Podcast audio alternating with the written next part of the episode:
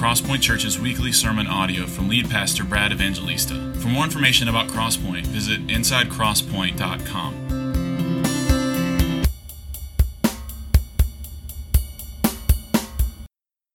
Good morning. It's good to see you. It's good to be back. If you have a Bible, open it please to Matthew chapter 25. Matthew chapter 25. We're going to pick up in verse 31 and read through the end of the chapter in just a moment. As I mentioned, it's good to be back. Jennifer and I and Kristen went to Uganda uh, last week, and we're with Pastor Raphael in King Jesus Church. And they send their greetings to you and their love to you. And uh, we just had a wonderful time there. The church is growing, and the school is doing well. And our team that was there in June was a tremendous blessing to the church. And it was great to be with these pastors that we've been with the last four or five years that come to this pastors' conference and see them. And uh, the Lord is doing a, a, a, neat work there in the city of Busega, and we're part of that, and we're, we're just, just I'm so thankful. And uh, Raphael and his wife Alan send their love to you. This morning, we're finishing up this brief little series in the summer in July that we've been looking at Jesus on the Christian life. And next week, I'm looking forward to getting back into Romans. So we're going to pick back up into Romans chapter 9 one of the most difficult chapters in, in all of the Bible, so it'll be kind of a, a, a nice, gentle uh, entry back into Romans. So start reading Romans 9 uh, this week if you would. But this morning we're finishing up this look at Jesus on the Christian life, and we started looking at Jesus and what he has to say about salvation, and then Jesus and sanctification, and Jesus and church life. And last week, Tyler preached an excellent message on Jesus on missions. And this week we're looking at Jesus on eternity, what the end of all things is. And so for that, I want us to look at Matthew chapter 25, where Jesus, at the end of his earthly life, soon before his crucifixion, gives this parable about what the end of the age will look like and what will happen on that day. Before I read that, though, to, to orient us to this text, uh, I, I want you to think about this little phenomenon that I had when I was in Uganda. They, they drive on the other side of the street in Uganda. They were a British colony, and so everything is on what we would think of as the wrong side of the street, and the steering wheel isn't on the left, it's on the right.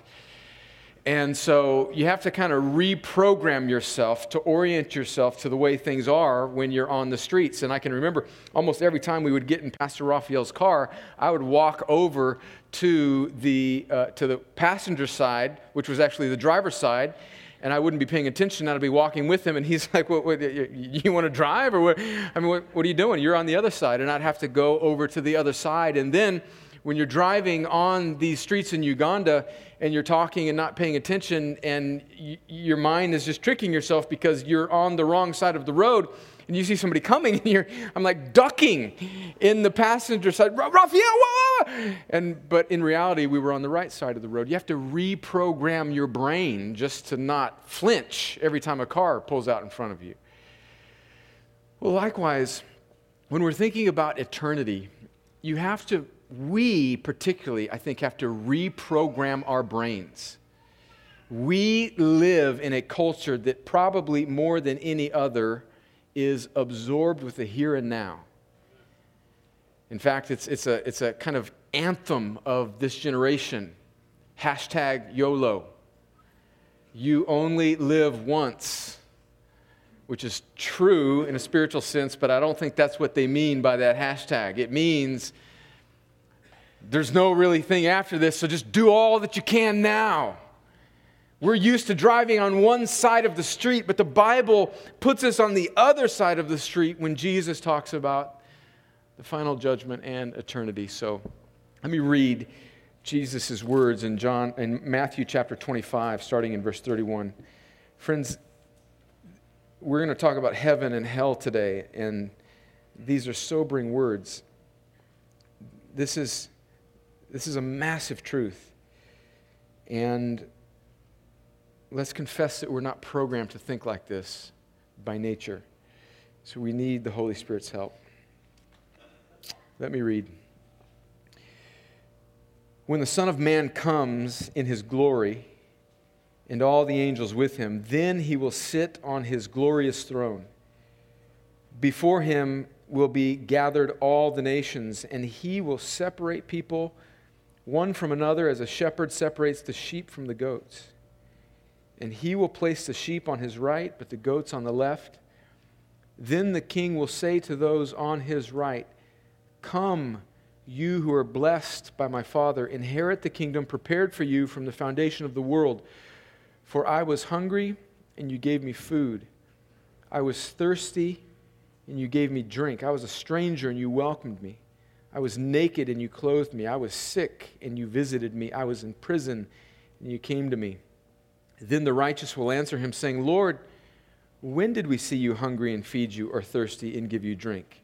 And when did we see you a stranger and welcome you, or naked and clothe you? And when did we see you sick or in prison and visit you? And the king will answer them, Truly I say to you, as you did it to one of the least of these my brothers, you did it to me. Then he will say to those on his left, Depart from me, you cursed, into the eternal fire prepared for the devil and his angels. For I was hungry and you gave me no food. I was thirsty, and you gave me no drink. I was a stranger, and you did not welcome me. Naked, and you did not clothe me. Sick and in prison, and you did not visit me. Then they also will answer, saying, Lord, when did we see you hungry, or thirsty, or a stranger, or naked, or sick, or in prison, and did not minister to you? Then he will answer them, saying, Truly I say to you, as you did not do it to one of the least of these, you did not do it to me.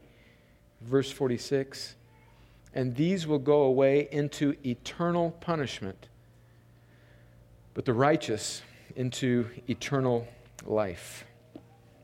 Well, I have three truths that I want us to think about from this text and then in two responses. But before I do that, before we get into that, let me, let me pray and ask the Lord to help us. Father, we sang just a moment ago that it is your pleasure for you to be our joy. Make, make that more true in my life. As a result of our time looking at your word, being transformed by your spirit that wrote your word, that works with your word in your people and amongst those whom you are calling to yourself transform us more into the image of Christ.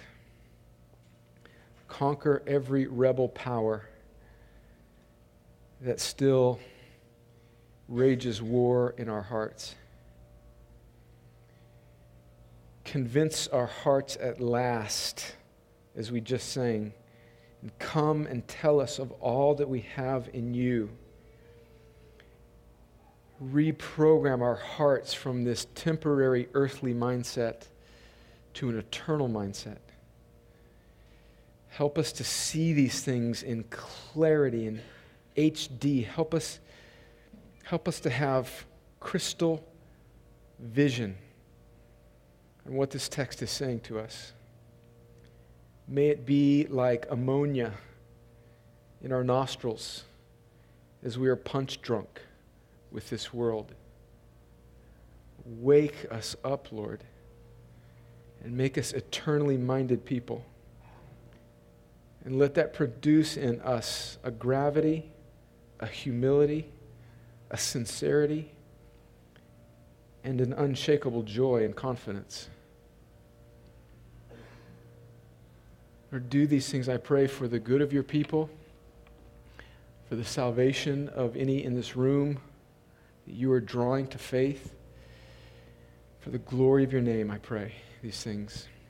In Jesus' name, amen. Well, there's much in this text. And rather than a thorough exposition of this text, I want us to just look at three truths in the context of looking at eternity. And then I think two responses for us from this, this text. The first truth is this and these truths, I think, are, are very simple. Uh, if you've been around Crosspoint for a while, you, you notice that, that most of the things we talk about are very simple.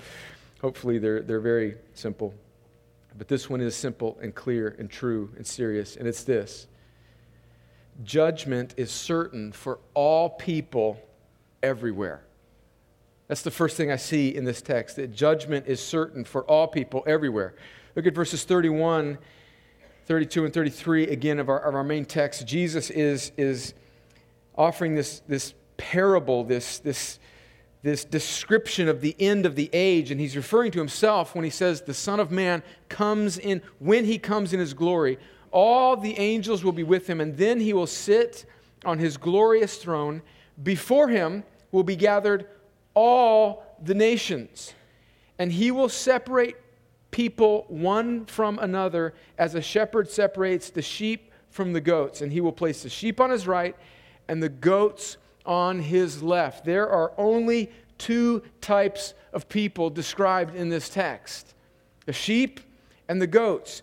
And it's a description of all the peoples in all the earth, all the nations, everybody, everyone, everywhere will stand before the Lord. That's the text that Robert read from us from Philippians chapter 2 that there's coming a day when every knee will bow and every tongue will confess, either willingly or under compulsion. Everyone, everywhere will stand before the Lord. In fact, this is what the writer of Hebrews says in Hebrews 9. He says, No one escapes this day. Verse 27 of Hebrews 9, he says, And just as it is appointed for man to die once, and after that comes the judgment, so Christ, having been offered once to bear the sins of many, will appear a second time, not to deal with sin, but to save those who are eagerly waiting for him. Jesus, in this, in this scene in Matthew 25, here in Hebrews, is pictured as this righteous, separating judge and this is what Jesus says about himself and why he, why he came, of the many aspects and facets of this beautiful diamond of the gospel, and why Jesus came. One that we don't often think about is that Jesus came to judge.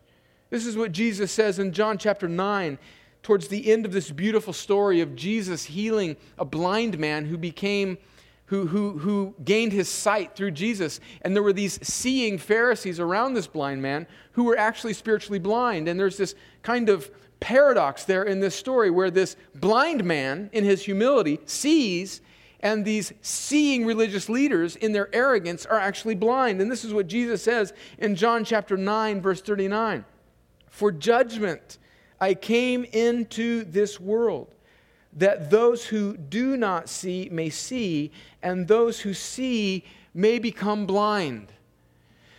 Now, let's just pause here and contrast this clear description of this aspect of Jesus' ministry as judge with our cultural notions and misconceptions, misconceptions of Jesus as, as a kind of soft, feather haired, blue eyed, Andy Gibb looking,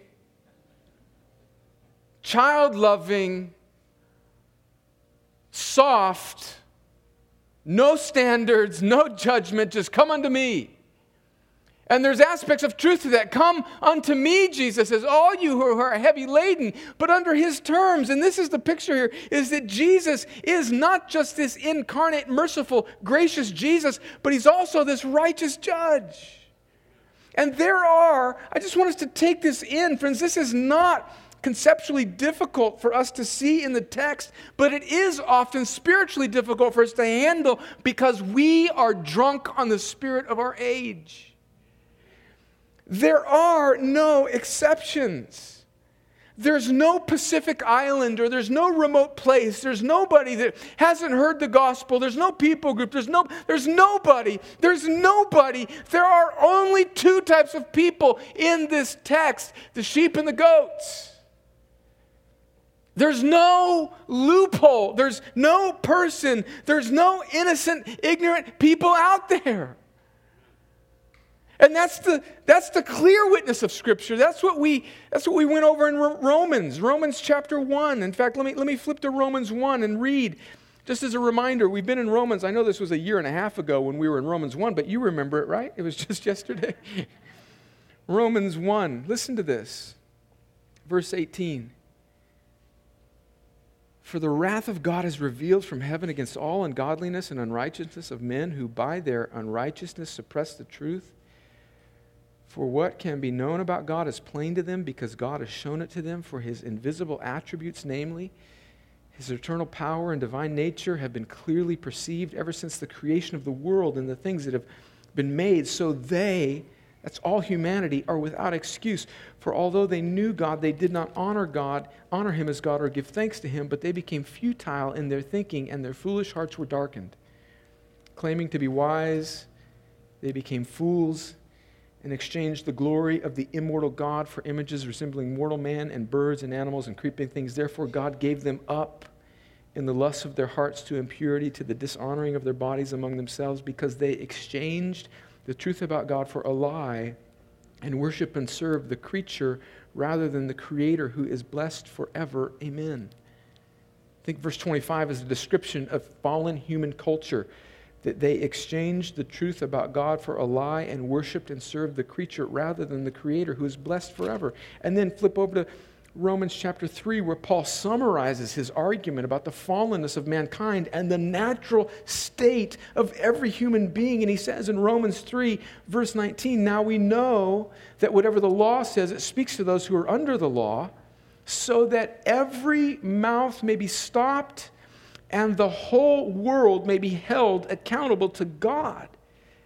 For by the works of the law, no human being will be justified in his sight, since through the law comes the knowledge of sin. And then we read a few verses down in verse 23 all have sinned and fall short of the glory of God. Friends, do we see this? Is that judgment is certain? Judgment is certain for all people everywhere.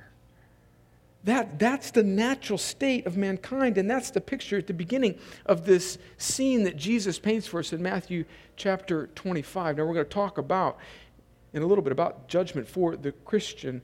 But get this that there's, there's you know, don't we categorize? I, I do this. I mean, I am, I am actually a professional Christian. I'm a pastor. And I should know better. But don't we just have these subcategories in our minds of, well, these are the good people, my church folks. These are the really wicked people. And this is just kind of this nebulous middle ground of people who I don't have really any urgency about, who are just kind of decent folks. Friends, shouldn't we know better? This text is wrecking our categories. That's the point I'm trying to make right now. There are only two types of people in the world sheeps or goats.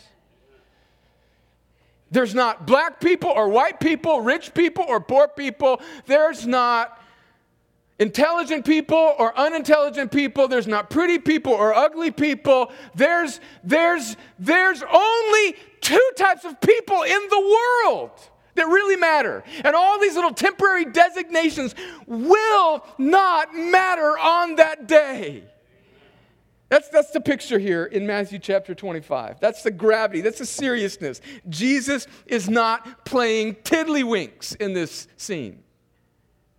But, but, but, but don't we so often?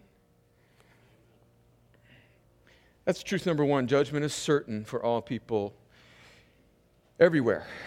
Which leads me to the second truth that I see in this text is that how we live now matters for eternity. I think that's the clear implication. We could, we could go into, I think, much deeper detail in this scene that Jesus paints for us in Matthew 25 about how we are to treat one another and the implications of the gospel and the lordship of Christ on the life of a Christian, where he has this picture of how those that are his people, it produces in them a kind of fruit bearing love for others, and those that are not his people are self serving and are cast away from his, his presence forever.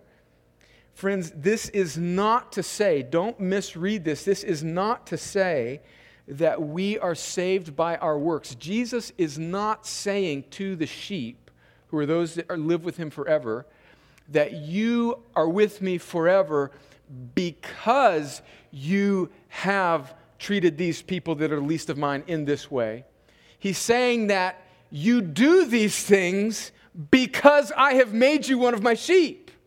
That's the balance of the message of the gospel for the rest of Scripture. It's the same thing that James is saying in, in James chapter 2. Let me go to James chapter 2 and read what this picture of our life should look like if we are truly made alive and regenerated by God. He says in James 2, verse 14, What good is it, my brothers, if someone says he has faith but does not have works? Can that faith save him? If a brother or sister is poorly clothed and lacking in daily food, and one of you says to them, Go in peace, be warm and filled, without giving them the things needed for the body, what good is that? Verse 17. So also faith by itself, if it does not have works, is dead. James is not disagreeing with Paul in the gospel that we've been reading in Romans. It says we're saved by grace and not works. He's saying that true grace will produce works. This is the way the reformers put it back in the Protestant Reformation in the 1500s, they said that we are saved. Listen to this sentence. They said that we are saved by faith alone. In Christ alone, obviously. We're saved by faith alone, but the faith that saves is not alone meaning it's accompanied, it's borne out, it's, it's evidenced, it's manifested, it's displayed by works. And that's what Jesus is, is saying here is that true salvation proves itself, it bears fruit. Love for God must bend out into love for people. And we, we, we need to hear this in a religious age, in a religious culture where we think that we're okay with God just because we have a confession on our mouth. And that's absolutely not the case here in this scene that Jesus is, is presenting as all people are standing before him. How we live now matters for eternity. In fact, how we live now is actually a kind of fruit bearing, it's a, it's a kind of deposit of, of what eternity will be and where we will be in eternity. How we live now matters. And then that leads us to the third truth, which I think is, is the, the point of this text that I want us to, to dwell on. And it is this that every person, every person, will spend eternity either with God in heaven or separated from Him in hell. That's what verse 46 says. And these will go away into eternal punishment, but the righteous into eternal life. There's no other option. There's no other middle ground. There's, this, is, this, this scene that Jesus paints for us is exceedingly clear. There are only two options, destinations for every human soul. Friends, this is not conceptually difficult to see. But we so often go to the wrong side of the car, don't we? We need to reprogram ourselves to see life and eternity and reality through a scriptural lens. So, what does the Bible say about this place called heaven? Just, just, just to encourage us, let me read to you from Revelation chapter 21. We could spend a whole series of messages just thinking about eternity in heaven for those that are in Christ. Listen to what John, Jesus' disciple, says in Revelation 21. He says, Then I saw a new heaven and a new earth. For the first heaven and the first earth had passed away, and the sea was no more. And I saw the holy city, New Jerusalem, coming down out of heaven from God, prepared as a bride adorned for her husband. And I heard a loud voice from the throne saying, Behold, the dwelling place of God is with man. He will dwell with them, and they will be his people, and God himself will be with them as their God. Listen to verse 4. This is one of the most beautiful descriptions of eternity for the Christian in the whole Bible. He will wipe away every tear from their eyes, and death shall be no more. Neither shall there be mourning, nor crying, nor pain anymore, for the former things have passed away. A couple years ago, I was mowing my backyard and I was listening to this sermon by this man who was basically giving a sermon on heaven. And in his sermon, he was reading large chunks of a sermon from Jonathan Edwards, the great American theologian in the 1700s, on a sermon that Edwards preached on heaven. And that sermon was called Heaven, a World of Love.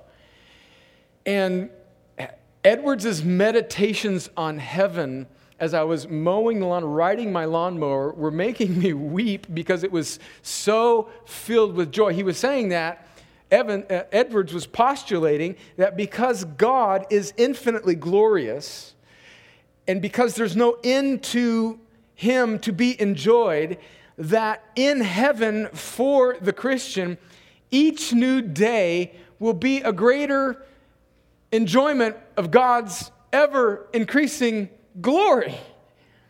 And so it's like each successive day in heaven is just another day that just keeps getting better. And then, and then this, this was really good because I think I was maybe mad at somebody at the time or something, or I was feeling, I was just, you know, getting worked on in my sanctification.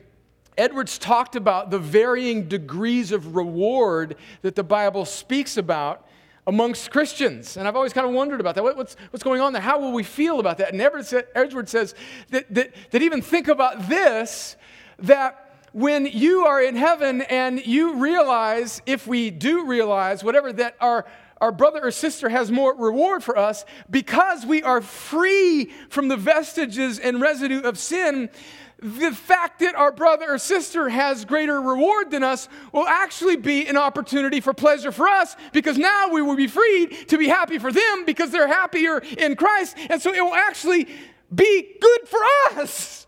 Do you see that? And so we imagine that existence that you will be so free of everything that hinders you that when somebody else has more than you, you will that will be an opportunity for you to have more joy. Uh, I want that. Don't you? Uh, and that's eternity for those that are in Christ is not floating around on a cloud with a robe and wings and a harp. It's a real existence. Read 1 Corinthians 15, where Jesus talks about the resurrected Christian who will be like him. We will have flesh. We will be real. It will be glorified. We will be like him, 1 John, as he is, because we will be with him. And it will be a world of ever increasing joy. But what does Jesus say about hell? Because remember, there are only two places. He says, just a few, a few verses in the Gospels where Jesus mentions hell. Matthew 5, verse 29 If your right eye causes you to sin, tear it out and throw it away. For it is better that you lose one of your members than your whole body be thrown into hell. And if your right eye causes, right hand causes you to sin, cut it off and throw it away, for it is better that you lose one of your members than your whole body go into hell. Matthew 18 again. Jesus says, verse 7 Woe to the world for temptations to sin, for it is necessary that temptations come, but woe to the one by whom the temptations come. And if your hand or your foot causes you to sin, cut it off and throw it away. It is better for you to enter life crippled or lame than with two hands or two feet to be thrown into the eternal fire. And if your eye causes you to sin, tear it out and throw it away. It is better for you to enter life with one eye than with two eyes to be thrown into the hell of fire. Matthew 10, verse 26, Jesus says, Have no fear of them, for nothing is covered that will not be revealed or hidden that will not be known. What I tell you in the dark, say in the light, and what you hear whispered, proclaim on the housetops. And listen to verse 28 And do not fear those who kill the body, but cannot kill the soul. Rather, fear him who can destroy both soul and body in hell. And finally, Mark 9, this, this woeful description of eternity for goats, for people who are not in Christ. Jesus says in verse 47 of Mark 9, and if your eye causes you to sin, tear it out. It is better for you to enter the kingdom of God with one eye than with two eyes and to be thrown into hell. And listen how he describes it in verse 48 where their worm does not die and the fire is not quenched. now, a couple things.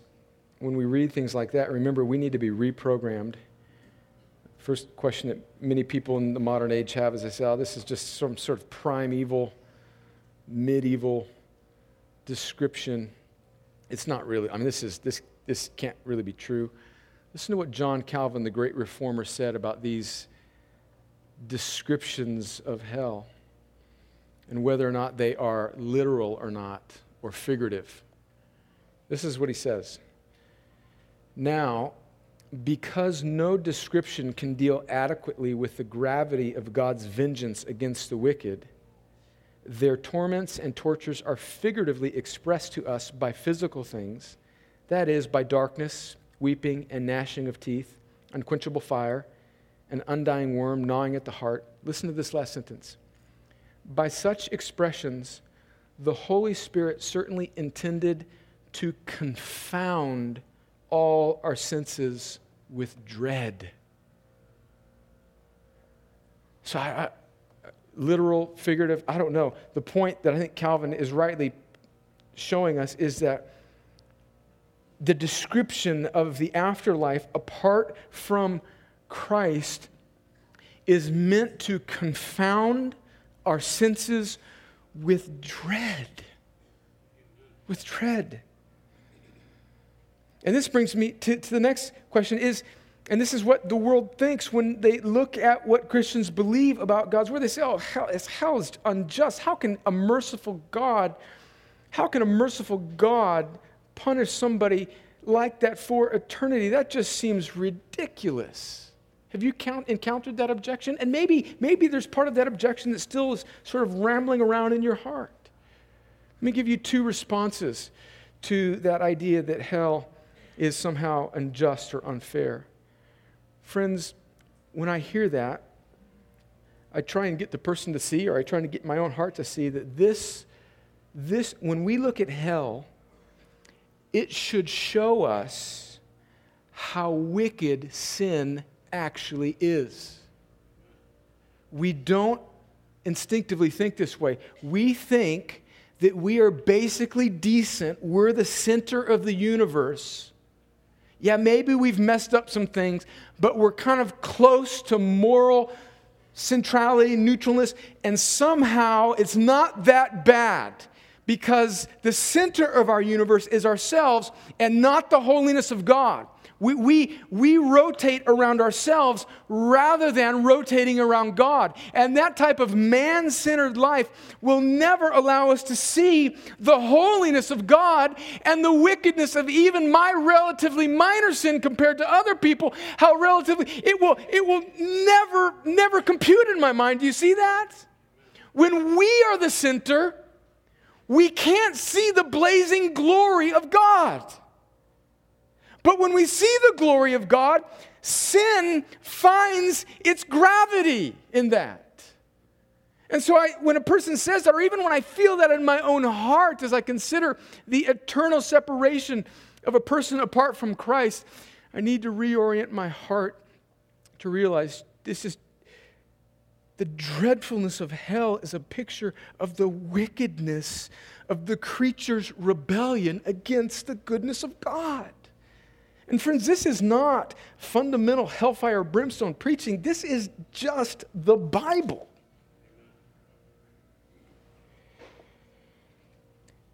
And the second response I would have is when we see how wicked sin is, it just shows us how gracious, how gracious the cross is.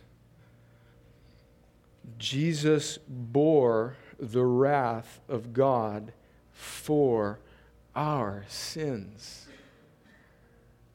the infinitely holy Son of God became sin for us on the cross. Friends, this is the heart of the gospel. Take everything that we're reading about judgment, take everything that we're reading about hell, and think about the cross. And think about what 2 Corinthians chapter 5 verse 21 says, where it says that Jesus became sin for us, he bore our sins. So the wrath of God is poured. Friends, this is the heart of the gospel itself. We are sinners. There's nothing that we can do to save ourselves. We all deserve the wrath of God. And Jesus comes, lives a perfect life, lays down his infinitely holy, obedient life on the cross, and bears the wrath of God, the just wrath of God, which sentence is eternal separation in hell forever for us. But because Jesus is infinitely holy, he has enough holiness to absorb the eternal punishment that should have been ours, and he satisfies it. He extinguishes it. Spurgeon says he drinks damnation dry on the cross. That's the gospel. That's what Jesus does. That's what Jesus does for the hell that you and I deserve. And we see the justice of God, not the unjustness of God, but the justice of God on the cross. God has not fudged at all, His holiness is intact. You know, in any parental relationship, um, any mom and dad, there's always like a, a parent that has standards, and then another one who's standards are a little lower. Like a mature parent, usually the mom, and an immature parent, usually the dad, right? I mean, I, I don't know if I'm speaking from personal experience or not, but you know, you just, and the children always know the, the parent that will just kind of fudge. The glory of the gospel is that God never fudges on his standard, and that's actually for the good of the creature, because if God were to fudge on his standard, he wouldn't have a standard anymore, would he? And on the cross, justice and mercy meet and they kiss, and it's the grace of the gospel for those that are in Christ. And what hangs in the balance is union with Christ forever, where there's no tear, where there's no sickness, where there's no pain, where there's ever increasing joy, or where there is a place where the worm does not die and the fire is not quenched of ever increasing dread. That's what hangs in the balance. And for people in this room, some of you maybe, that hangs in the balance. What makes the difference? What's the difference between the sheep and the goats? That difference alone is Christ. Not whether you grew up in church, not whether or not you have any doctrinal understanding. The difference is Christ who alone can resurrect the dead. Because that's the difference between the sheep and the goats. That Christ comes and makes you alive. Friends, that life is being offered to you right now. And if you have that life, Christ is reorienting us and reminding us of all that this life entails as we read this text, so that we might have an eternal focus. Which leads me to these two responses that I think we should have from this and it's the first one is this is that eternity should motivate us to live eternally focused lives now. Now. This is what jesus says in, in, in matthew chapter 6 Matthew chapter 6, verse 19. Do not lay up for yourselves treasures on earth where moth and rust destroy and where thieves break in and steal, but lay up for yourselves treasures in heaven where neither moth nor rust destroys and where thieves do not break in and steal. For where your treasure is, there your heart will be also. Oh, my heart needs to hear this, friends. If this is the case, if that's true, then what does the opinion of man mean in comparison to eternity? If I have all that there is to have in Christ, then what does it matter if these 70 or 80 years do not go as planned? Friends, we need this. We need this eternal. We are people that are addicted to social media and the opinion of others, and we scurry around like little lab rats on crack seeking the approval of man. And the only cure for that, for the soul, is to lift up our eyes and see the blessed promise of heaven for those that are in Christ. Because another, another job, another, another car, another whatever little trinket, it will not satisfy. Friends, I'm, I'm preaching to myself right now. I need to, I need this truth more. God of ages past, we sing, convince my heart at last. Come tell me of all that I have in you. Right now, Holy Spirit, come and tell us, remind us afresh of all that we have in you. Lord, please, please do this. Heaven hangs in the balance for someone's soul in here this morning. God of ages past, convince our hearts at last. And the second response should be this that eternity should motivate us to share the gospel with unbelievers. Shouldn't it? Listen, listen to what Jesus, the scene that Jesus paints in Luke chapter 16 in this parable of this rich man and, and Lazarus. This is not the same Lazarus that Jesus raised from the dead in John 11. It's just a character in this parable that Jesus is teaching here. And he says in Luke chapter 16, verse 19 There was a rich man who was clothed in purple and fine linen and who feasted sumptuously every day. Hashtag YOLO. And at his gate was laid a poor man named Lazarus, covered with sores who desired to be fed with what fell from the rich man's table. Moreover, even the dogs came and licked his sores. So the rich guy had it good for these 80 years, and Lazarus had it pretty bad. The poor man died and was carried by the angels to Abraham's side, or Abraham's bosom. I think that's just a, another way of saying heaven, to be with the righteous. The rich man also died and was buried, and in Hades being in torment, he lifted up his eyes and saw Abraham far off and Lazarus at his side. And he called out, Father, Abraham, have mercy on me, and send Lazarus to dip the end of his finger in water and cool my tongue, for I am in anguish in this flame. But Abraham said, Child, remember that you in your lifetime received your good things, hashtag YOLO, and Lazarus in like manner bad things, but now he is comforted here, and you are in anguish. And besides all this, between us and you, a great chasm has been fixed. In other words, there's a chasm fixed between heaven and hell. And there's no redos. In order that those who would pass from here to you may not be able, and none may cross from there to us. And he said, verse 27, Then I beg you, Father, send him to my father's house.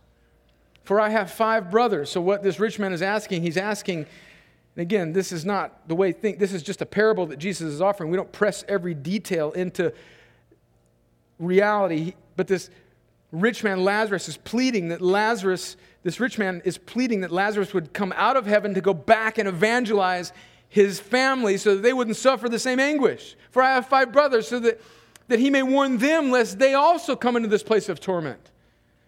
But Abraham said, They have Moses and the prophets let them hear them. In other words, they have the Word of God. And he said, No, Father Abraham, but if someone goes to them from the dead, they will repent. And he said to them, If they do not hear Moses and the prophets, neither will they be convinced if someone should rise from the dead. Friends, that, that's a dreadful story. That's a dreadful story about the anguish of living your best life now and forsaking the life to come. And this should sober up Christians. This should show, sober us up as a church. This should make us more gracious with one another. This should, this should make us more missions oriented, as Tyler preached last week. This should make us so selfless. Because what hangs in the balance is a world of ever increasing joy or a world of never ending torment. I end with this beautiful quote from Spurgeon. He preached this sermon back in the late 1800s. He says this Meet me in heaven. Do not go down to hell. There is no coming back from that abode of misery. Why do you wish to enter the way of death when heaven's gate is open before you? Do not refuse the free pardon, the full salvation which Jesus grants to all who trust in him. Do not hesitate and delay. You've had enough of resolving. Come to action. Believe in Jesus now with full and immediate decision. Take with you words. Come unto your Lord this day, even this day. Remember, O soul, it may be now or never with you. Let it be now. It would be horrible if it would be never. Again, I charge you, meet me in heaven. Friends, that's the Christian's cry to the world. My cry to my own heart is lift up your eyes and live for heaven. Let's pray.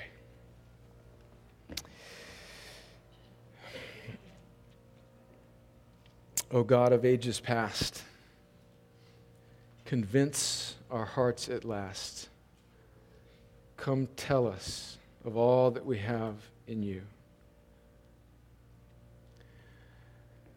For my brothers and sisters in this room, Lord, lift up our eyes and let us live leaning forward into eternity. Reprogram our hearts to drive on the heavenly side of the road. And for my friends in this room who do not yet know you, Lord, would they meet you in heaven? Would they turn from their sin? Would they realize that? Would you save some by fear, as Jude says? And would you wake them from their slumber? And would they not go down to that miserable abode? And would they trust in Jesus? Would you give them the thing that you require of them? Would you make their hearts alive? Would you make Jesus irresistible to them? Would he become altogether lovely would he overtake hard hearts and turn them into hearts of flesh so that they can believe and trust in him and meet him in heaven, a place of ever increasing joy. Do this, I pray, Lord. I pray in Jesus' name.